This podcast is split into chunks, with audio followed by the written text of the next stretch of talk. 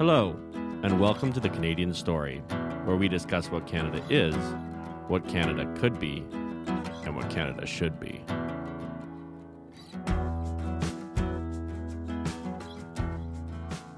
All right. If you hear my voice, it means you have come back to the Canadian Story for another episode. Today, we are joined by Tim Crowder. Tim, welcome to the show. Thank you, guys. Welcome, Tim.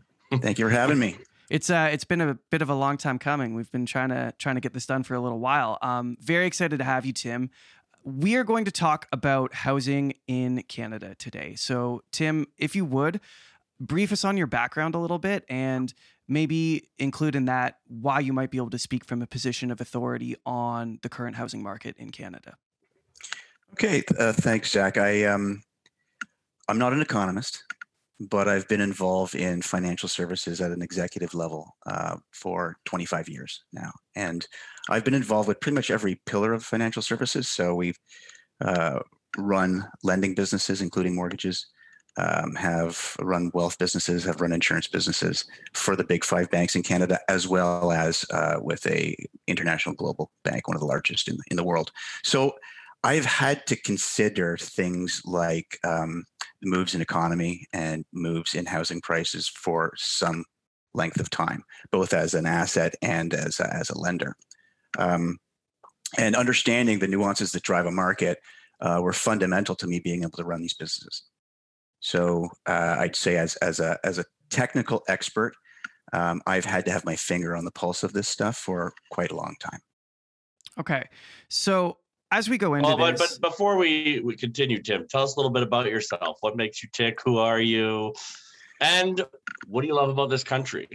Oh, geez, what do I love about this country? Um, and it's okay to say you don't love the country very much right now because a lot of people feel that way. But well, well, well, my friend, I, would have to say right now I'm very, very concerned with the direction of the country uh, on a whole host of different fronts. And um, one of my biggest concerns is I don't think that that people with different opinions or on different sides of the spectrum politically um, are having conversations anymore.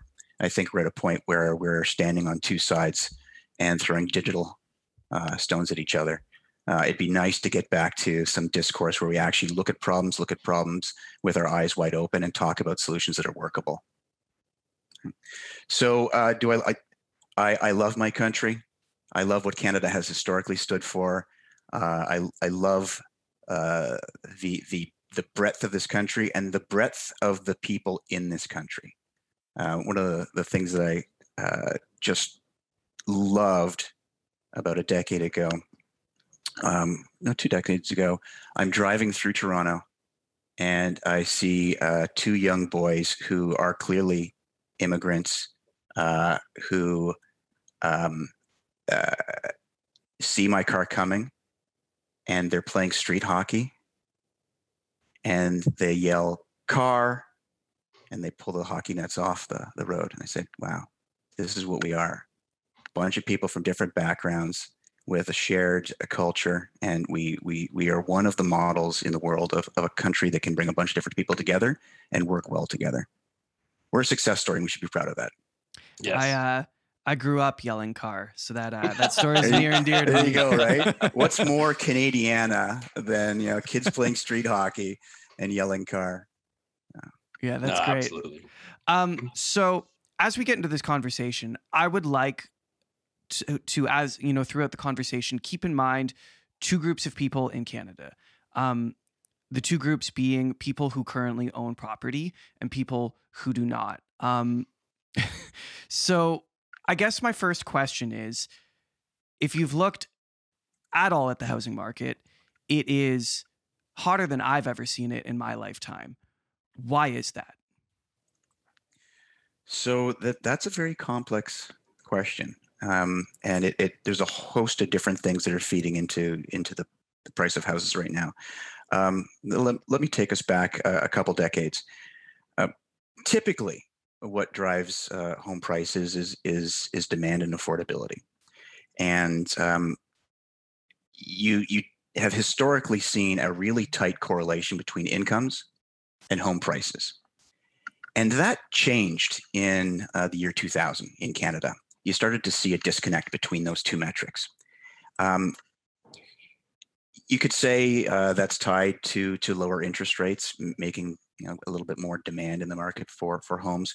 But I I, I poke a, a hole in that, saying the same interest rates exist in the states, and they're not seeing this disconnect between housing prices and uh, and incomes. Uh, they still continue to track pretty tightly, even after the uh, the 2008 housing crisis that they had down there. So something else is going on, and um, I'll I'll I'll say there one element uh, of it has to be the demand side. Right, drives the, the the the value. The other side it's going to be it's going to be supply, but there's sub dynamics that are they're actually feeding both of those sides of the coin.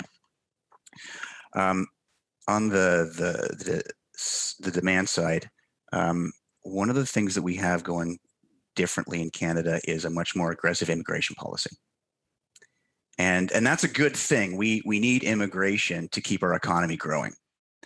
Um, we, we have birth rate of uh, roughly 1.47 uh, children um, per uh, adult that's able to have children. So that's not replacement levels.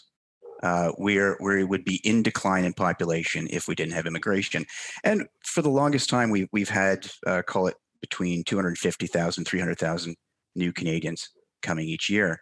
You take a look at the uh, American market, and they add about a million new immigrants every year. So we're at about 40% uh, immigration levels compared to the States, who has a population 10 times larger than us. Hmm. So one of the disconnects may be that we're, we're bringing in uh, many more people uh, to the country who need a place to live.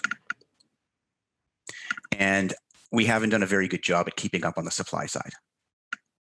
So it's it's one thing to say, yeah, we have a policy of, of robust immigration. Well, you better ensure that you've got a policy to to have both jobs and homes for the people who you're adding to your nation. And I think that's where we've had a breakdown. And I'll, I'll get into that uh, uh, in uh, a little bit more depth later. Um, on the supply side, uh, we're an overly bureaucratic, bureaucratic country frankly. It's hard to, to open a business. It's hard to get things done here. Um, uh, to the credit of the uh, the current Ontario government, I'd say they, have been trying to tackle bureaucracy and, and red tape in, in a big way, um, and in the real estate space in particular. But it's taken over two years on average to get any project in the housing space greenlit, and then you don't you don't know that you're going to get that approval. So me as a, as a business person, do I want to invest in in property that I, I think I might be able to develop? Right. And put all that risk in that investment, right? To to then have that explode in two years' time when I find out I actually can't develop what I was what I was planning to develop in that space. So I think you've had uh, disincentives to supply, and you've got this this huge wave of of population that needs this supply, and that's not even to get into speculation and a, a whole host of other things that be also key to, to driving val- where values are right now. But where are we? Today, we are the second least affordable uh, country on the planet for housing, just behind New Zealand. Now, interestingly, uh, I'd like your thoughts on this, Tim. Like that is very much true on an aggregate, but say in Alberta or Sask or the Maritimes, we're not seeing that. So it's there's a little bit of a disconnect on that too, right? In, in the well, sense it's, that, it's regional, right? Yeah. It's it's, it's def- definitely going to be regional, and I, I am talking about Canada as as a whole to begin with, and I think I'll, I'll, I'll hit your point. Um, not to bring up COVID, but COVID, the, the virus, has also caused uh, a spread, a contagion, if you will, in real estate value increases around the country uh, as people moved from places mm-hmm. like Van- Vancouver and the GTA, and they brought their their uh, idea of what value should be in real estate, and unfortunately, they moved to smaller towns and inflated the prices of, of where they went.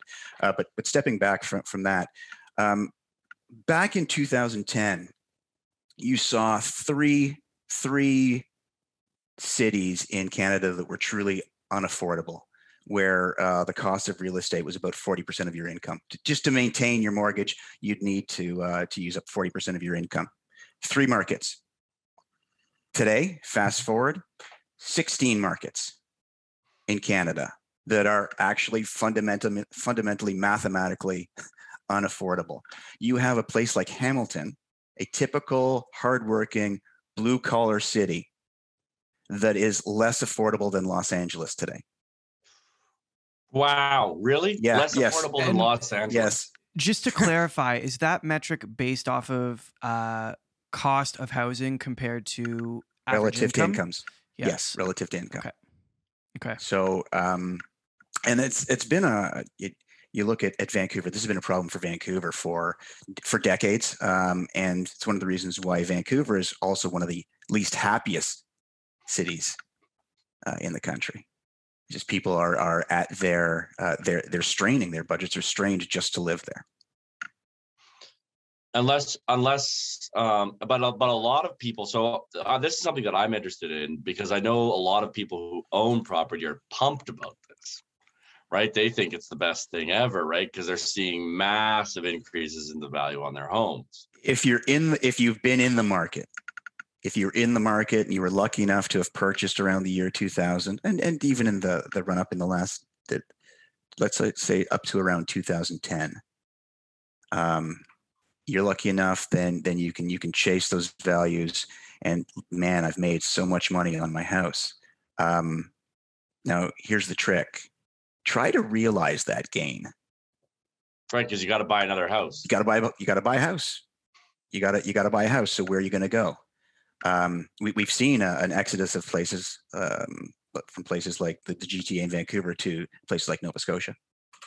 Mhm. uh, but then we've, we've also seen that as people have, have moved out to these locations smaller towns and such they realize they're giving up a bunch of amenities and, and now we've seen this flight back uh, in the last year. And COVID has really distorted things for us in the last couple of years. But yeah, I, I love to see the value of my house, and I go, it's going to be a great nest egg to retire from. But will I really downsize, and where would I go to actually realize that that investment?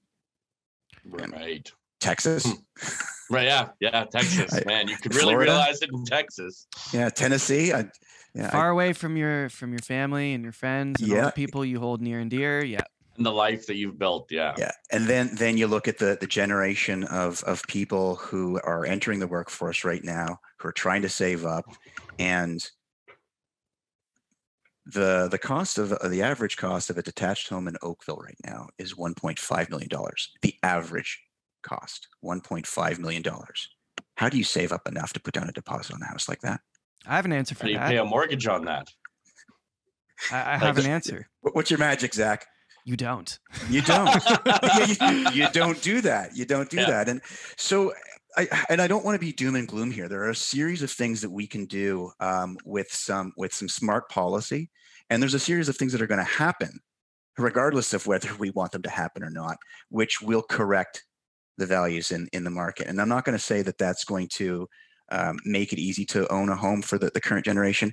I will say that you'll see a pullback and there will be a correction and you'll see that delta shrink to some degree and there's some things that we can do to give people options um, that, that they don't necessarily have today so What- I, the- I don't want to say this is doom and gloom like there are Right, there are, are things, we things can do. what, what can we do what what are what are the options Well, you know, maybe maybe still I'll, I'll step back- before I jump there. I'll just step back a, a little bit uh, to hit one more problem uh, that's driving the prices, and that that is um, those people who are making all kinds of money on the real estate- market right now.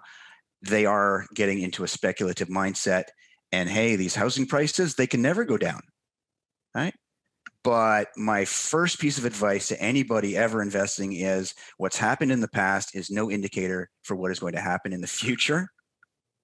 And if you think it is, you're going to wake up in a, in a very bad way at some point. Um, look back to 1989. We had a huge boom in real estate back then, and we got into speculation. And when you had your cab driver telling you to buy property, you knew it was time to get out. Hmm. Right? It's it's you don't don't take investment advice from from your cab driver, as great as these people may be. Um, so you're going to likely see a, a correction based on a speculation boom. Part of the problem is is we've become an international country as well, and the speculators aren't just here in Canada. Um, you've got money coming from all over the world. You've got money coming from Saudi Arabia. You've got money in a big way coming from China, and one of the most popular investments in China is real estate, and th- they're going through a hard landing right now, um, which which you're likely going to see see more headlines over the next year around that um, correction that's taking place in China. But many of those investment dollars have also moved to Canada. started started in Vancouver and it's it's spread around to the, the, the GTA and Montreal, etc.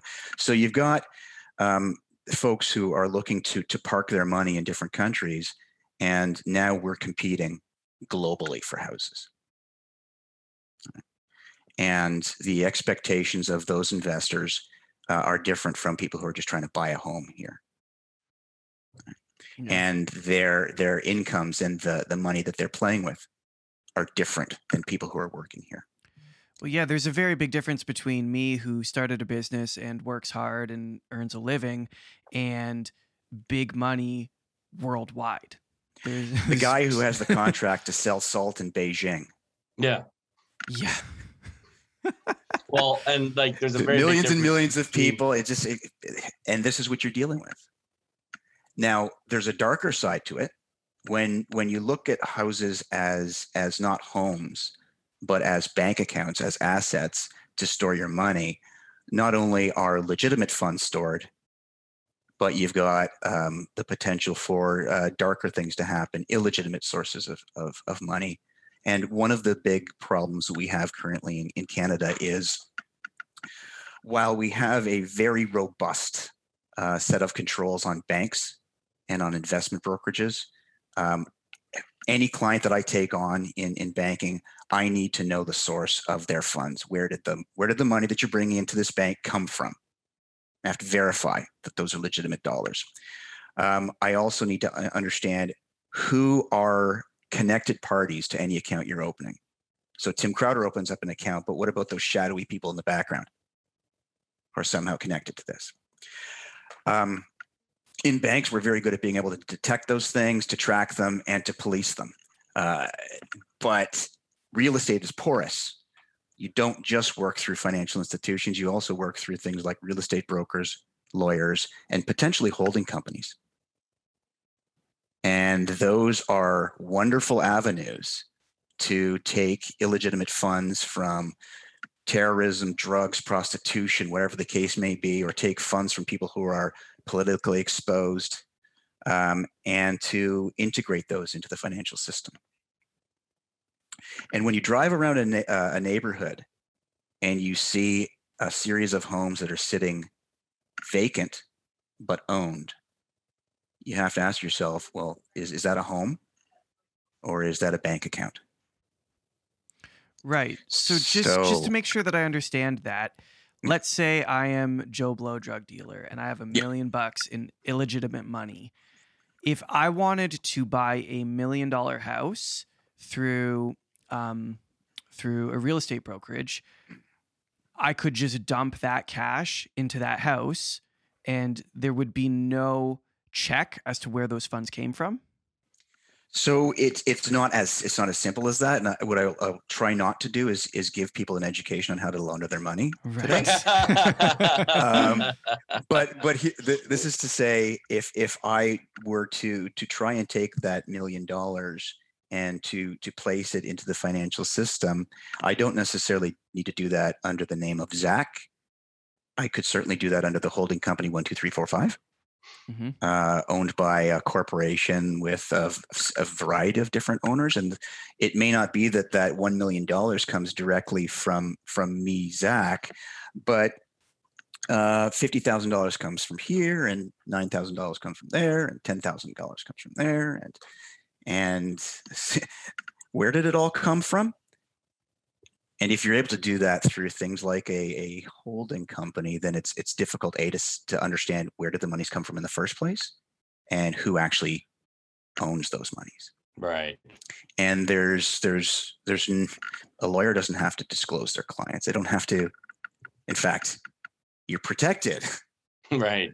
In working right. through a lawyer uh, your, your privacy is protected. So there's to say that there are ways to manipulate the existing system and there's there's oversight that does not exist in parts of the existing system that could be corrected right so one of the the first things that, that we need to do as a country is stop the wild west mm-hmm. when it comes to real estate so then at least you're dealing with honest speculation right? And you're dealing with honest supply issues and honest demand issues. So number one, uh, trying to tackle that. And there's some really interesting um, stuff that's been published on uh, a, a, a commission in Vancouver that looked into the connection between the triads, drug product production, you know, fentanyl distribution, gambling, and real estate. And there is a very strong model in that market that ties all of those things together currently.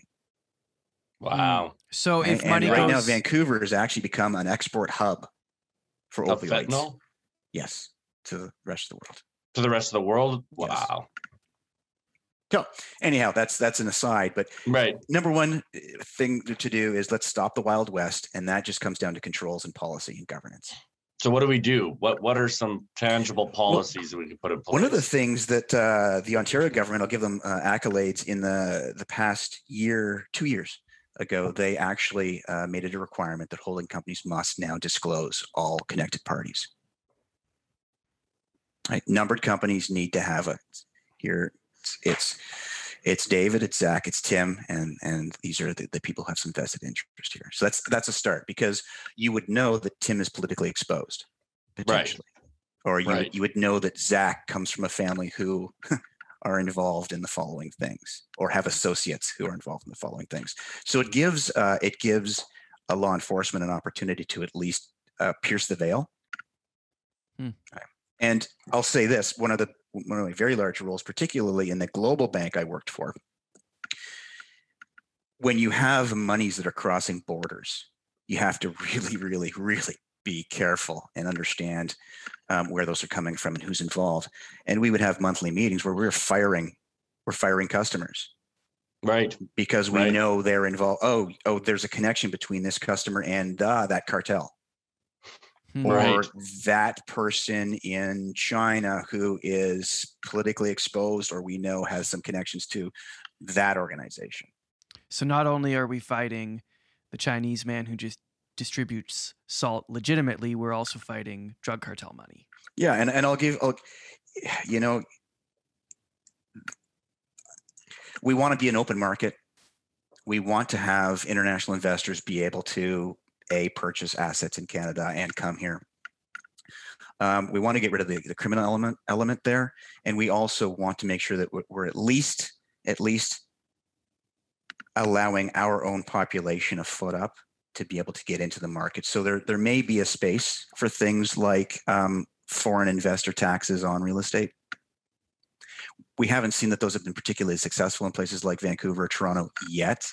Um, I think there's there's some more thinking that needs to be done around how do you uh, how do you mitigate the impact of, of international demand. Um, but it's it's it's something that that we should be looking at doing, and maybe it's a quota system. Step back from that. There's no answer for that one right right now. solve for the Ill- illegal stuff.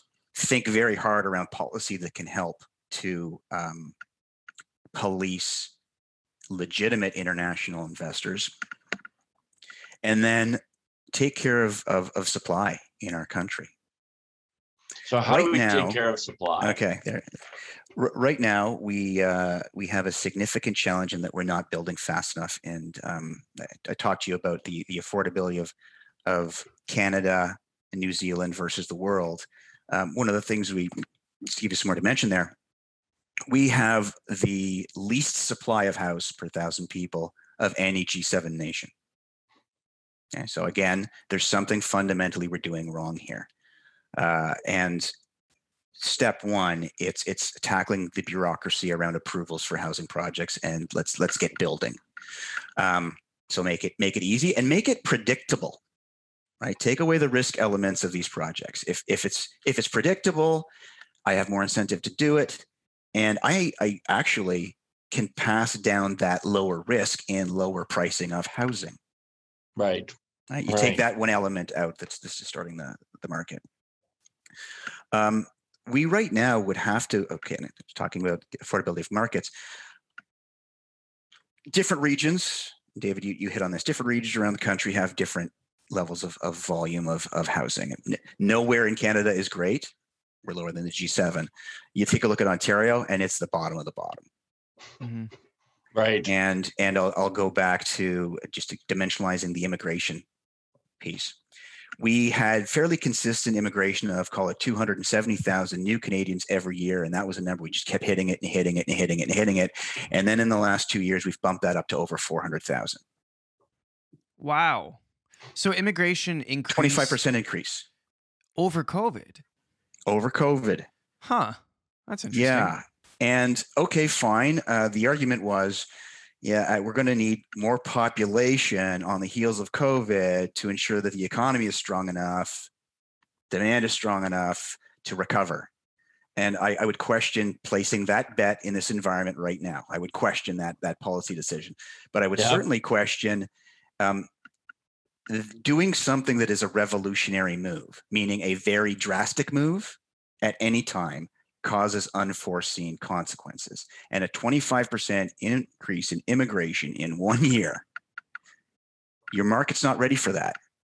Right? You creep it up by five and 10% a year. If you want to get to a target, get there, but do it in a way that, that, that the, the, the market can adapt like understand the consequences of what you're trying. To do. You know, maybe, yeah, maybe yeah. understand before you take that but, policy wait, wait, decision. Which you can't understand unless you're moving at that incremental pace, because exactly. now with 25 percent, we don't even know what caused it necessarily, right? Because it's so and, instantaneous.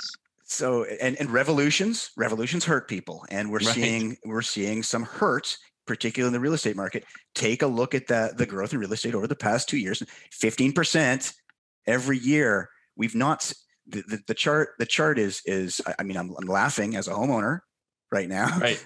Yeah. But the chart is ridiculous, and um, the that two hundred and seventy thousand uh, increase in population for the country every year that we were expecting, all landed two hundred seventy thousand in Ontario in the GTA in one year. Okay. Yeah. So how how do you manage that?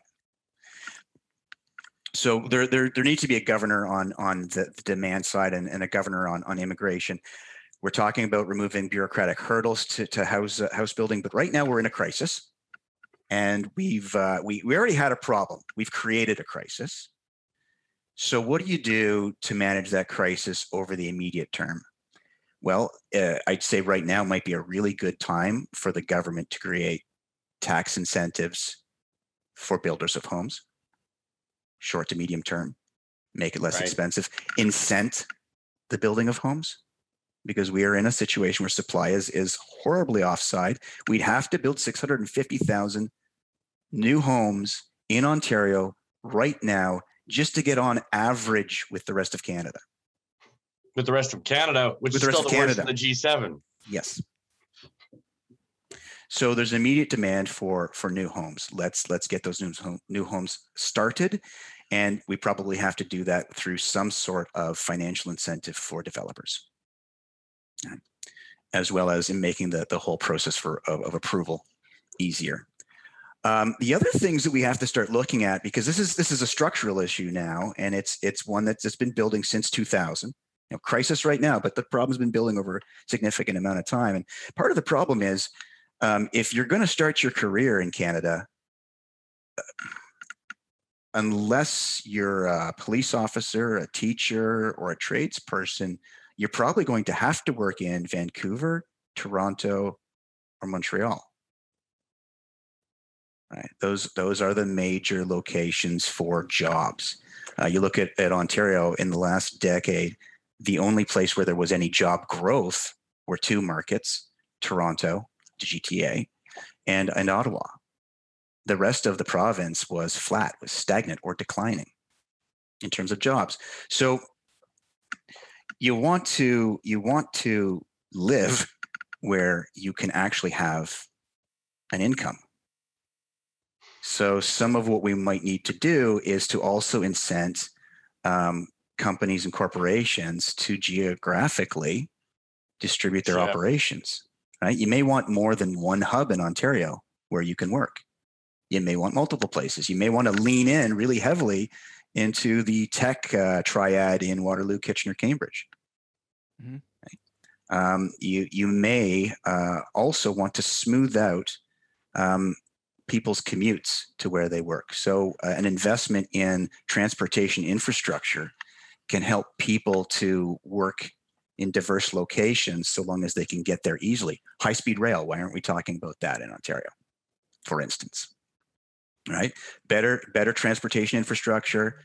Um, and and and better connectivity between communities. Those are things that we can do structurally to allow people to spread out the demand around regions. Yeah. Right.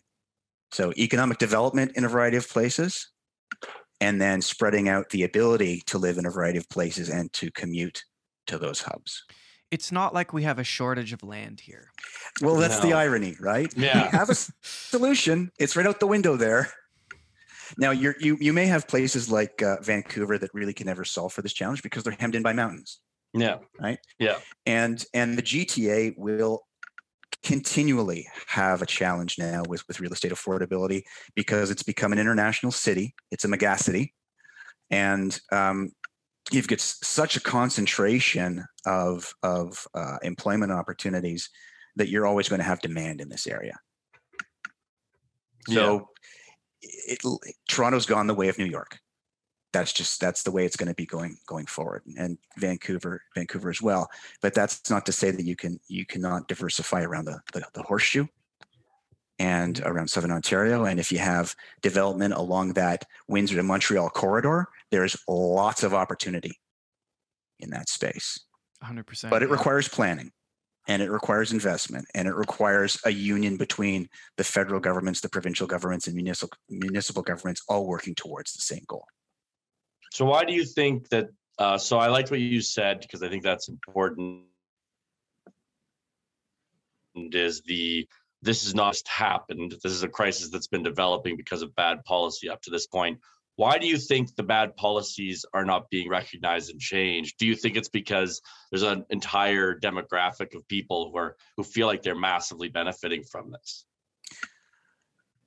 Um, I, I think there's hesitancy around tackling the international demand because people are benefiting from this. Mm-hmm. Don't tell me who I can sell my house to. Right right? There's i think that, that that's that there's an element there um, but uh, and and i think that that because of that there's a lack of courage to tackle some of those challenges. Um, but by tackling those challenges that doesn't mean you're going to lose the value of your home. It means you're not going to see the ridiculous rates of increase right. in the value of real estate. Um, the other thing I was talking about was was things like um, uh, smoothing out the demand around communities and regions, and things like transportation infrastructure just aren't sexy. They don't get votes, right. and it's very easy to kick that issue down the road. It costs a lot of money to build another highway, and you're going to have people pushing back, saying, "Well, if you build more highways, going get, there's going to be more cars." Um, okay, you hire more doctors, there's going to be more sick people. Right. Hmm. No, right. you build more highways so you get rid of gridlock. And we haven't been, been building highways um, anywhere at the pace of our population growth. So what do you have? You have GTA, which has the worst gridlock in North America. Yeah, my wife is from. You want to LA. talk about the environment? Yeah. Let's get cars moving. Yeah, yeah my wife is from LA and she likes to talk about how bad the traffic is in LA and she is correct the traffic is bad. But what people don't a lot of people from Canada don't realize and this is something that you're saying Tim uh, the population density of Toronto is far higher than the population density of LA making the gridlock around Toronto far worse. So think about that. Yeah. Yeah. And you've got you've got one hub in all of GTA the Union Station yeah. To get anywhere in Toronto, you have to get to Union Station first. Hmm. And you've got what? Three arterial highways, one of which is privatized, and the normal person can't drive on it. Mm-hmm. And that, so there's, that, there's, that, uh, that 407 money's going to China. It's not even a, a Canadian investor either. don't, don't, get me started. Yeah, um, but sorry, it, it, sorry. It's to say, like infrastructure is it's not glamorous, but it's fundamental, and and we need to be paying attention to it. Finally, at least um, uh, with Metrolinx, you've got some movement in the GTA. So, part of me doesn't believe the government's going to do anything about this. So how how would like um because at the end of the day, like you said, these are hard things that need to be done, right? Un- hard, unsexy things, and those are very often the the least likely things to get done by a democratically elected government. So, so, so, what do you? How do you see this going? Let's just say, let's spitball here. If nothing's done, what ends up happening? And and I, I, want to step back for just a second before I say nothing's going to be done. I, I, I, want to challenge you on that. And, and this is going to be a, the litmus test will be June in Ontario with the provincial election. Yeah. Given we're talking crisis right now, I have to assume that there's going to be uh, political will and political impetus to address the crisis. And right. I'm, interested to see uh, what the various uh, parties come forward with as, as opportunities. Um, I, I, will say that that I was happy to see the movement of the Ontario government in the past two years that, that started to address the organized crime element right, and try to at least pierce the veil. So I think there's there there I'm not going to give up on the fact that there can be movement here. Right. No, no, no. I believe there can be movement. It's just it feels like like I remember five years ago when people were saying housing is completely unaffordable, and and we were talking. It was a very similar conversation to the one that we're having right now and nothing was done. And now it's you look back on that and it looks downright affordable. Yeah. Yeah. Well, I, I, I recall my personal experience getting lucky enough to buy into the beaches in Toronto and, and seeing the appreciation of, of the value of that home and looking at a looking for a home in Oakville and every year that I didn't buy, seeing those values getting bigger and bigger and bigger, uh, was lucky enough to to get into into this this market. And funny enough, when I moved to to Oakville, it was a town of 100,000 people. And then 10 years later, it's a town of 200,000 people. Hmm. And yeah. average home price of $1.5 million. Yeah. Um, so we have uh, Gen Z voters who are coming online now. Mm-hmm. We have millennial voters. Um, my recommendation to to both of those groups is to make your voices heard and and to hold your leaders accountable to address this challenge. Um, I think it is one of the most important issues facing Canadians today. Period. Yeah. yeah. And uh, you know, every everything starts at the home, and if you can't have a home, like I don't want my kids living in my basement forever. no, I'll accept no. it for the next few years, but yeah. Right, yeah, yeah. But I mean, that also you don't want your kids to have to move like halfway across the country to be able to afford a home. Exactly. Right. Exactly. I mean, from what I've been told by many people, like the only way that most people in my generation, regular people, not like maybe people who've you know that five or ten percent who make lots of money, but regular average people um, the only way they can afford a home is if you know the bank of mom and dad or yep. or you know grandma and grandma die and they sell their home and the inheritance comes down. And i, I think a, lot of a lot of uh, younger people right now are faced with exactly that calculus. Um, and eh, i'll do a little tangent here. One of the things that makes me very very very afraid is um, there's certain federal powers that be that are looking at homes right now saying, I would yeah. love to get a piece of that appreciation. I would love to get a piece of um, of that and uh, and help fund the spending that's been taking place over the last five years. Do you mean in inheritance tax? No, it would um, be well, a home equity tax. There's two things that are being researched right now, and one is uh, on the sale of a home, your primary residence, uh, taking a taking a tax on that. So any appreciation. Um, and then the second piece is just by virtue of your home appreciating, you being taxed on an annual basis. So you're not mm. a, your home has gone up in value, right? Your home has gone up in value. Your property taxes are going up because your home's going up in value. You're not necessarily getting any new services or benefits from that. And now there's another body, the federal government, who is eyeing you that that home and that appreciation and wants to tax you on that appreciation, even though you can't realize it until you sell the thing. While the whole while That's that federal dangerous. government doesn't have a stake in that home at all. Yes. They just want to cut anyway. oh, they want to cut on everything they can ever get. But yeah. And and one of the one of the arguments, and I think this is very very wrongheaded, and it's it do, it doesn't work this way. But one of the arguments is, well, that that's we're taxing wealth. Right. We're taxing wealth, and that should put uh, that should depress house values. No, that's that's not how that works. That's not how no. that works. No. Um, we need to address supply. We need to address demand, and uh, another side of the coin on affordability that we haven't really talked about is is disposable income. Another way out of this is to have a really strong economy, right? To have good, well-paying jobs broadly across the country, to actually start building things in Ontario again, have manufacturing base. That might be good. Um, you know, now now that we're coming out of COVID, nearshoring and bringing production back, actually getting our resources out of the ground in places like Alberta and Saskatchewan. Yeah. Actually dealing with things like climate change by getting places like India and China off of coal and purchasing our natural gas, having their emissions immediately. Hmm. You want to make yeah. a difference globally on, on the green uh, greenhouse gases?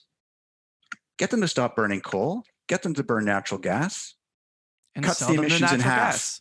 Cuts the emissions in half. We could never accomplish this domestically, even if we shut down our whole country. Simple change. Yeah. Yep. Absolutely. And so you, you want to make houses more affordable? Put more money in people's pockets. Right?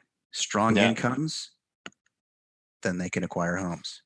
In addition to doing all the things we were talking about. Right.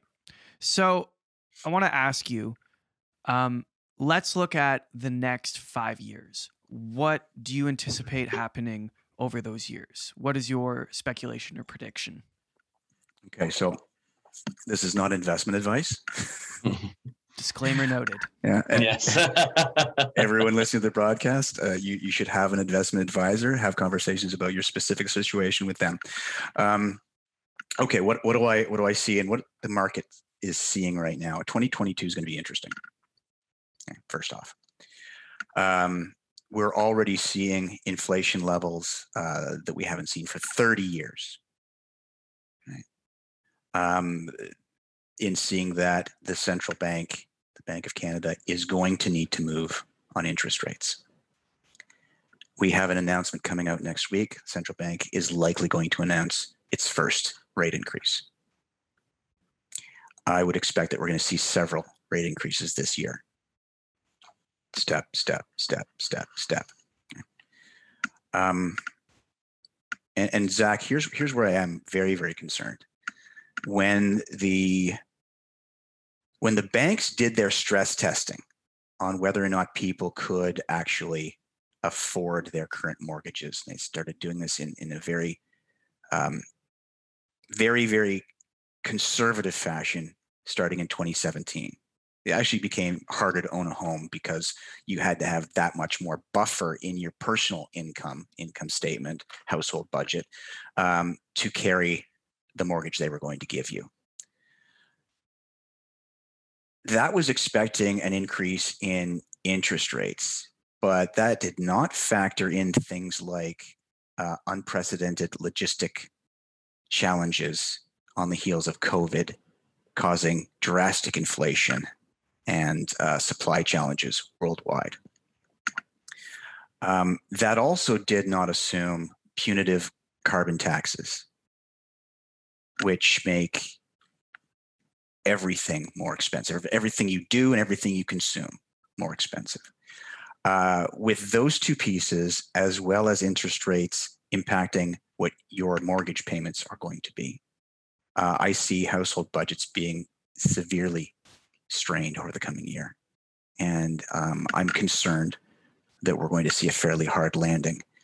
Uh, you had a, a more benign environment back in 1989 where real estate was was was challenged based on an, um, a, a real estate bubble from speculation. Well, we've got speculation now, uh, in addition to these other forces. And uh, I, I, could see back in 1989, people walked up to the bank and they gave them their keys, said, "Here you go, it's yours." Um, we could see a, a, repeat of that. Uh, the one thing that'll do it's it's going to reduce the price of real estate, not in the way we want to see, and it won't it won't it won't impact international demand um, for Canadian real estate. But uh, I would say that we could see within the next year to two years uh, a hard landing. And I would be very, very cautious entering the market right now. What about for people who are in the market? So if you already own, mm, hmm, if you already own and you're comfortable carrying your mortgage uh, and you you have dependable income, you know, it's it's it will still be a very interesting year to two years ahead. Um, I think the cost of everything's going to go up, so there's going to be strain broadly. Um, if you entered the market in the the run up in the, the last call it three to five years, where things were already um, difficult to carry, uh, you you may you may find that you can no longer carry that mortgage. So I'm I'm interested in this because of your experience with banking and lending and all of all of this stuff. You're you're looking at um, how how money works. This is a side topic, but I think it's important because we are going through a massive inflationary period right now, and I, I personally believe it's about to get a whole lot worse. I, I don't see I inflation. I don't see inflation coming down for for quite some time. But when you're looking at these homes, right, we're talking about supply and demand, and that that's what dictates price.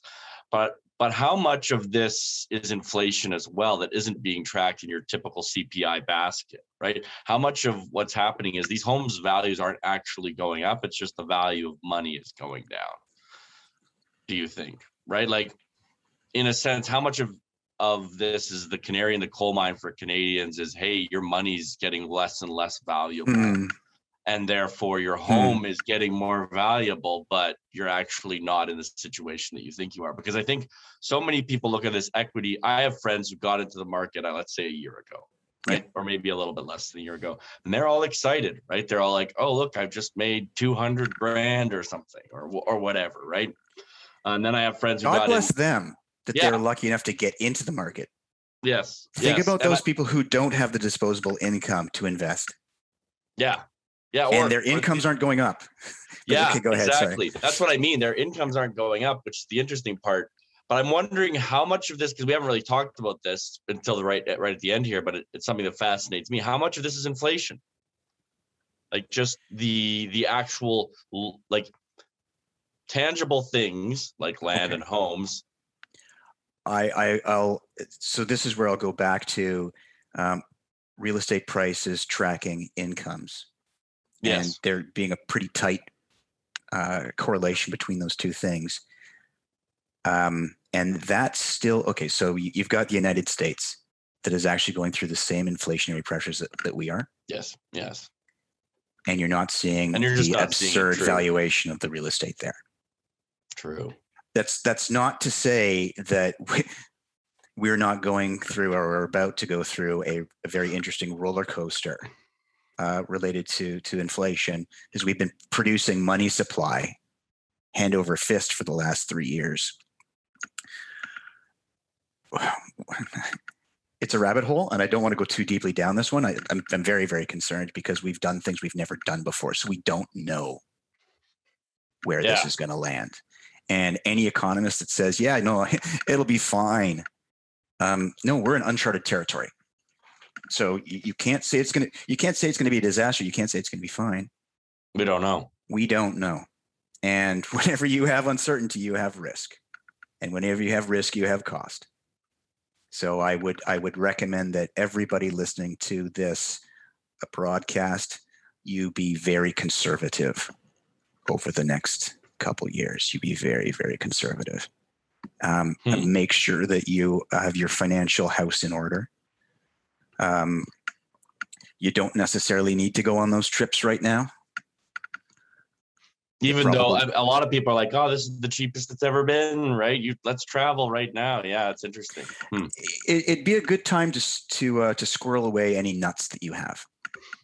Hmm. Right, and um, okay, if if you have the ability to, hmm, again, you, you your income will become less and less effective in an inflationary environment.